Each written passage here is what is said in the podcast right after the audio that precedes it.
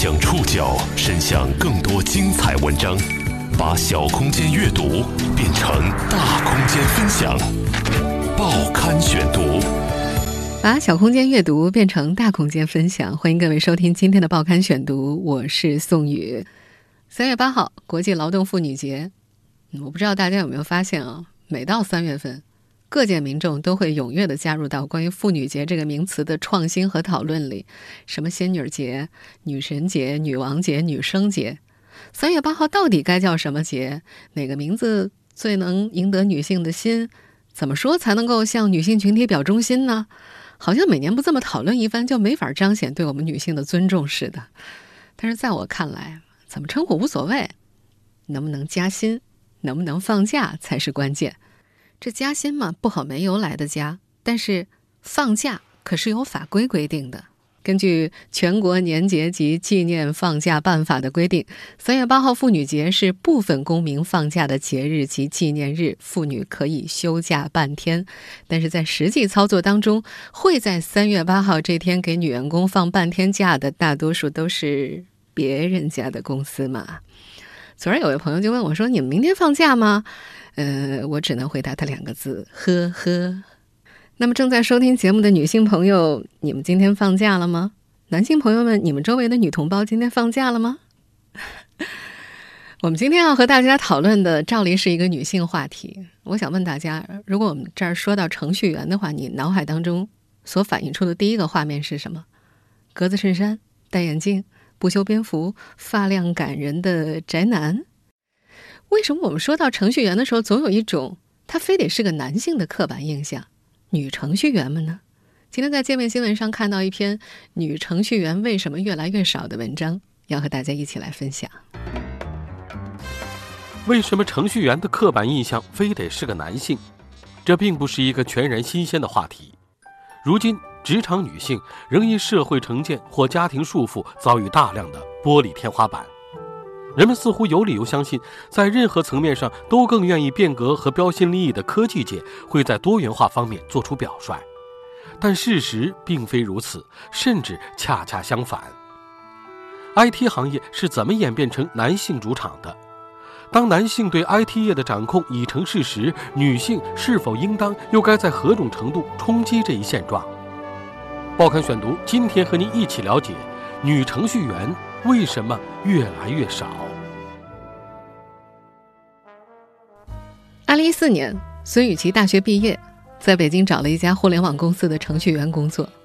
第一天报道的时候，他有些惊讶，但又不出意料地发现，他坐在了一群男人堆里。20个人的小部门只有2个女生，在工位上，同事们都拿看珍稀动物的眼神盯着他。2年过后，孙雨琦因为怀孕停止了工作。时隔1年半，当他向老东家发出复工信号的时候，领导含糊其辞地拒绝了他。他迂回地通过同事得知，领导担心已为人母的他不堪工作重负，这让孙雨琦不解又气愤。但是同事很快就用宽慰的口吻告诉他，我们整个部门都已经没有女生了。其实孙雨琦的遭遇只是 IT 行业女性雇员现状的冰山一角，在这个被广泛认知为强度大、变革快、高度逻辑性以及高薪的职业当中，男性似乎比女性更天然的适配。而当后者在怀孕成为母亲之后，通常就被赋予家庭的职能，无疑将他们从这个行业里推得更远。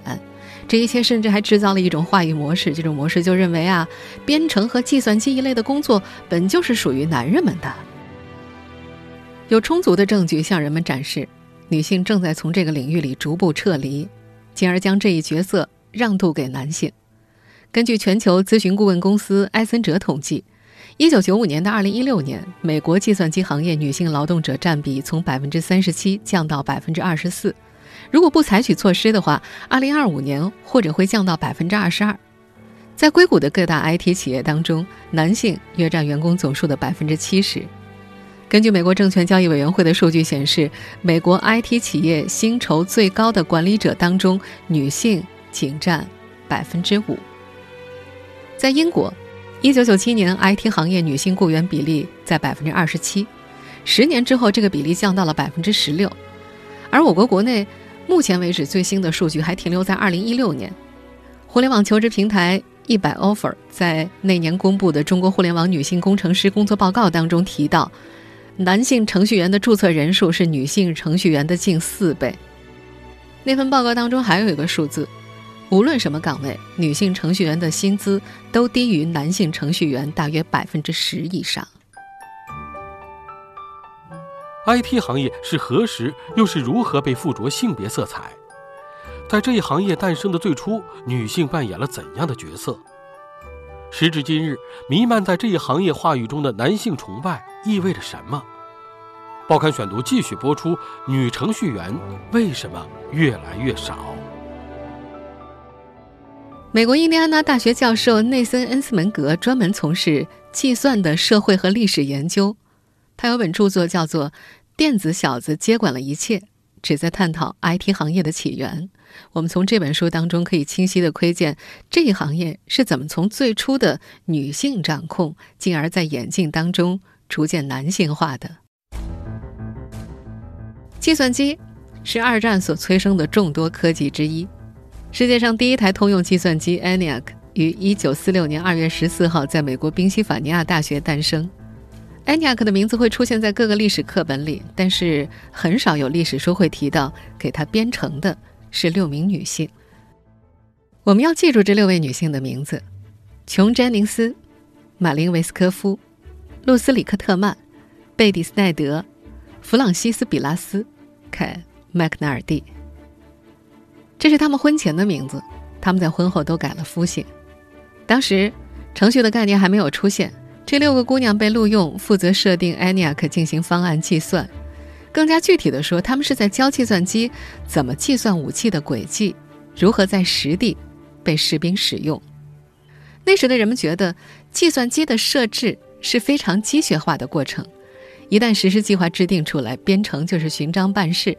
由这些女性经由简单的计算完成。因此这项工作被视为手工作业和体力活，而非科技和高科技。在那个时候，这些女性被叫做操作员或者编码者。恩斯文格教授在我们前面提到的那本书中说到，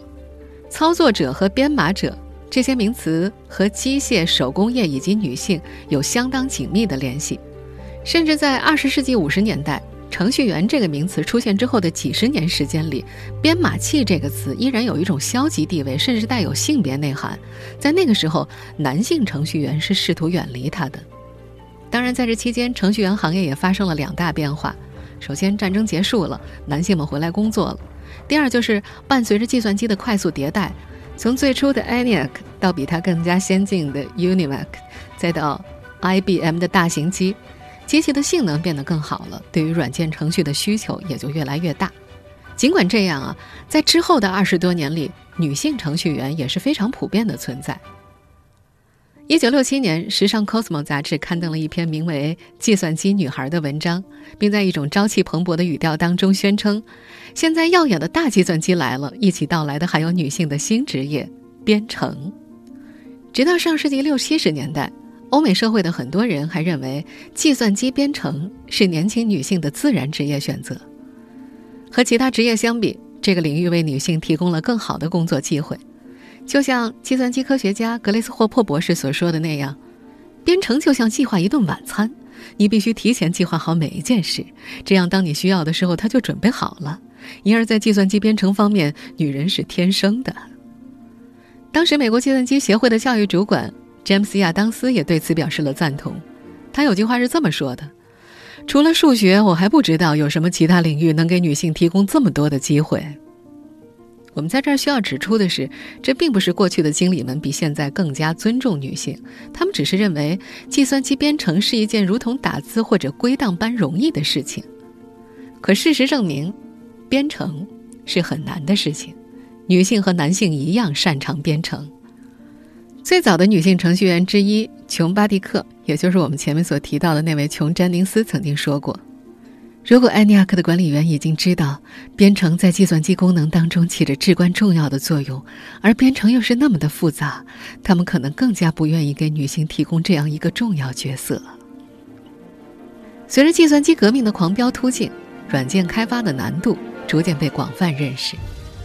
1961年7月22号，美国水手一号金星探测器因为脱离航向而摧毁。尽管很难有证据说明这次失误和编程有直接的关系，但是类似的故事强化了这种看法，也就是编程是如此容易出错，只有雇佣最熟练的程序员才能够更好地完成工作。问题在于，没有企业能够真正地搞明白这个全新的行业到底需要什么样的技能，他们只是对错误感到很恐慌，并且他们清楚地知道他们需要招募优秀的程序员。因而从上世纪70年代 IBM 和系统开发公司 SDC 等制造商的招募测试就成了为这一行业定性的开端。这几家行业内的标杆公司使用能力测试和心理特征来识别程序员，他们所使用的测试大都会强调数学技能，尽管几乎没有证据表明这些技能在数据处理的过程当中很重要。而他们所采用的心理特征识别呢，大多是心理分析。当时有一组很吊诡的研究发现，不管是男是女，程序员都表现出了对人不感兴趣的特质。美国斯坦福大学一名研究种族和性别的学者布伦达·弗兰克向人们指出，这类测试是怎么导向性别歧视，从而使得计算机男成功取代了计算机女孩的。因为男性认识到这一行业可以给他们带来巨大的获益，他们想要把这项工作从女性工种中剥离出来，于是他们建立了专业的协会，用来阻止雇佣妇女。广告开始将女性员工和错误、低效联系起来。他们还为招聘设置了数学谜题，让上过数学课的男性攫取优势，进而设立旨在寻找理想编程员的性格测试。弗兰克还说，根据那些测试开发人员的说法，成功的程序员通常表现出对人不感兴趣，而且对需要密切互动的活动极度反感。而正是因为这些个性特征，日后才逐渐形成了我们对于科学男怪才的一种刻板印象。在这样的人才选拔机制之下，数学优异、非社交性逐渐构成了大众对于 IT 业的普遍认知，也催生了程序员群体当中大量男性雇员的出现。这反过来又强化了一种普遍的看法，也就是程序员应该是男性，非社交，数学专业。男性性格特征与固有的编程能力的结合，构成了 IT 行业最为突出的文化特质。就这样，科技怪才的刻板印象产生了， IT 行业一步步从女性主导变成了男性战场。在这种大环境下，女性逐渐被视为特例或边缘性的存在，由最初 IT 行业的中心角色一步步退出了历史舞台。那么女性真的对 IT 业不感兴趣吗？报刊选读继续播出，女程序员为什么越来越少？2009年的时候，美国质量学会对8到17岁的年轻人进行了一项调查，结果显示有 24% 的男生对编程感兴趣，只有 5% 的女生对编程表达了兴趣。另一项民意调查还发现，在13岁到17岁的男生里，有 74% 的人认为计算机科学对他们来说是不错的专业，而这一比例在女生当中仅有 32%。 这项调查进而得出结论，从青春期早期开始，女孩对数学或者计算机科学的兴趣就不如男孩，这是导致更少女性进入 IT 领域的天然成因。然而事实上，对于某一个职业的兴趣通常会受到诸多因素的左右，其中很重要的一点在于个体是否确信自己将在这个领域内取得成功。美国大学女性联合会的研究表明，在过去数学成绩相当的情况之下，女孩对自己的数学能力的评估普遍低于男孩，因为在这些科目上，男孩通常被预设为是优秀的。女性更加倾向于认为自己会在职业能力上差强人意，因而她们很少地表现出对于这个职业的兴趣。美国学者们的研究还继续指出，这种评价机制主要是在中学时期凸显。男生对于计算机知识技能的自信、权威性和水平进一步上升，女生在这方面的兴趣和自信进一步下降。计算机科学课程一贯基于并反映男生的兴趣和经验程度，女生就像是不知道如何融入的外人一样。有些女孩在和男生一起学习计算机课程的时候会感到困扰，她们的能力被质疑，作业被批评或者被嘲笑，或者会因为男生的一些不当行为没法集中注意力。在与计算机相关的男性主导的情境之下，女性通常会遭遇恶意言语的攻击、不礼貌的评论，或者是有敌意的行为。与此同时，文化规训下的性别角色的构造同样影响着职业兴趣。2005年对儿童职业发展的一项回顾发现，儿童，尤其是女孩，形成了一种信念，也就是他们无法从事特定的职业，因为这些职业并不符合他们的性别。这类信念往往是在家庭中最先被构建起来的。美国加州大学洛杉矶分校教育与信息研究学院的高级研究员简·马格利斯等人在《俱乐部秘密：计算机科学中的女性》一书当中谈到，对美国某高校计算机科学系的学生访谈发现，这里的男生接触编程的时间比较早，在摸索过程当中形成了对于计算机的熟悉感和掌控感。值得注意的是，这些男生的启蒙者通常就是他们的家长，而家长们一般会认为，比起女孩，男孩理应在逻辑、数学和计算机领域有所建树，从而使得男性在获取相关资源方面天然地取得了性别优势。在家庭观念的影响之下，女性一点一点地从 IT 领域撤退了。上世纪80年代，美国一些家境优越的家庭在孩子开始大学学习之前就拥有了电脑，而在那个年代，家里可以使用电脑的大多是男性。当时美国家庭文学的描述当中，有不止一个关于电脑被锁在弟弟的房间，姐姐只有在得到允许之后才能够操作电脑的故事。在一套完整的社会性别组织的安排之下，人们逐渐就形成了女性理应对计算机和数学表现的兴趣索然的观念。这个行业里的女性越来越少的原因还不止这些。美国匹兹堡大学商业法教授 Douglas M. 布兰森在他的新书《女性是信息技术行业的未来：如何实现性别多样化》一书当中谈到，人们对这个行业的大量年轻男性从业者有着书呆子或者科技怪人的刻板印象，而女性通常不希望自己的外在形象是这样的。一个女性如果在计算机和数学领域展现出极大的天赋，往往会被外界附着上某种所谓的男性气质，从而偏离了社会对其角色的既定认知。这种既定认知觉得女性理应从事人文的、与人为善的、强度更低的，或者是繁琐且重复的边缘性工作。这种所谓的理所当然，在女性所处的家庭、学校和社会环境的干预之下被强化，进而被大部分女性内化成一种自我规训。无论这种观念是多么的站不住脚，人们总是会从既定的观念当中获得一种满足感。对于那些已经进入了这一行业的女性来说，她们面临的是另外一重困难。作为家庭职责的主要承包者，女性被赋予的家庭责任和存在于 IT 行业里的惊人工作强度，在现实当中往往难以兼容。很多科技公司里都保留着长期流行的企业文化，就是超长的工作时间和死板的工作方式。我相信大家应该还有印象，就在2个月前，杭州电商公司有赞在年会上宣布了一系列突破底线的公司制度，包括实行996工作制，所有的加班以无偿为前提，每月至少169个小时。当时有赞高管的那种工作家庭平衡不好可以离婚的观点，引发了舆论一阵哗然。我们可以想见的是，在家庭职能分配依旧不公的当下，以扭曲的高强度为导向的科技公司将迫使女性率先离场。尽管在全球范围内 IT 行业的性别构成失衡已经被诟病多时，但一种声音认为这根本无伤大雅。如果女性在护士或教师领域占领绝对高地，而男性希望从事 IT 业工作，为什么不随他们去呢？对于这种说法，行业内的女性从业者们怎么看？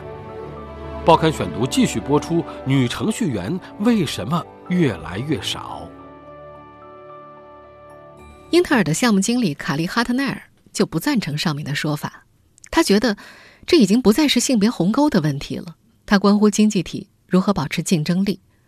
这位女性主管指出，从经济层面上来讲， IT 行业作为最为重要的行业，没有道理去削减它可用的人才库。领英人力资源负责人张静义在接受采访的时候也表达了类似的观点，他觉得更多的女性进入 IT 行业带来的首要利好就是更加丰富的人才储备。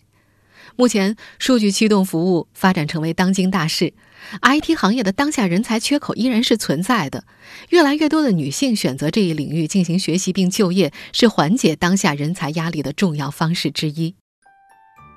这样的共识正是基于 IT 行业与日俱增的资本价值。全球范围之内， IT 产业对于经济增长、科技创新、就业都起着巨大的拉动作用。这种蓬勃的现状恰恰让一种反向逻辑也相应成立了。女性如果在这一领域缺失，她们丧失的不仅是更大的就业机会，还有经济分配体系当中的主动权。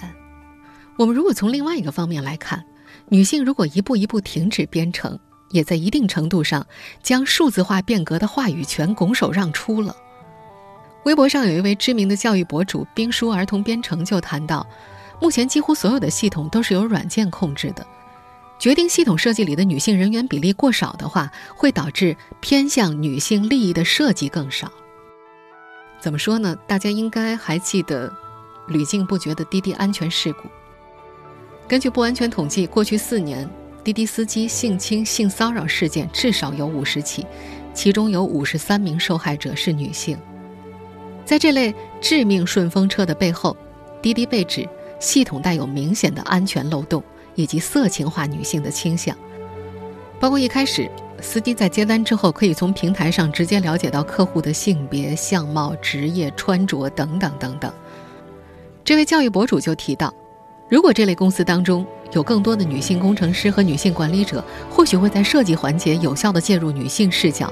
并在可能的程度上减少企业以女性为素材攫取流量的恶意行为。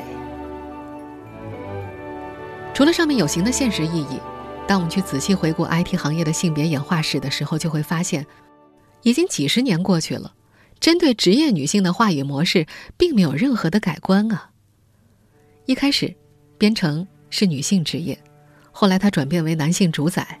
这一性别层面分工的位置更替在本质上依然是对职场女性根深蒂固的偏见。这种偏见觉得女性理应承担替代性强、更为边缘化的简单职位，从而把复杂度更高、强度更大、更具有资本创造力的工作让给男性。这些年你一定还听过很多男女智识、大脑运作方式不同的观点，这是在加深两性生物性差异，进而将这种社会分工安排合理化，最后经由对女性在生育和家庭职责上的确认，这类行业的男性属性被彻底固定了下来。而这也就是恰恰在当下环境当中，观察者们一再呼吁的科技企业要为女性提供平等的文化环境，并且鼓励更多的女性进入 IT 业的另外一层原因。鼎一人力资源负责人张静义就说，从个体角度来说，每个女性在自己所接受的教育以及成长过程当中培养出足够的自信，相信自己在这些特定领域和男性可以做到同样优秀十分重要，这将是破除职场性别不平等化进程当中不可或缺的一步。就像是哈佛商业评论在一篇关于 IT 业女性专访当中所提到的那样，实际上女性在 IT 行业，甚至包括整个科学技术工程数学领域，都面临着严峻的挑战和多重偏见，导致这些行业里的女性比例和待遇迟迟得不到提高。长达40年的社会科学研究表明，如果不对女性员工的偏见加以制止，这种偏见会继续渗透到人们的观念里，而且人们会认为自己在奉行贤能主义，因而更加不会采取行动去破除偏见。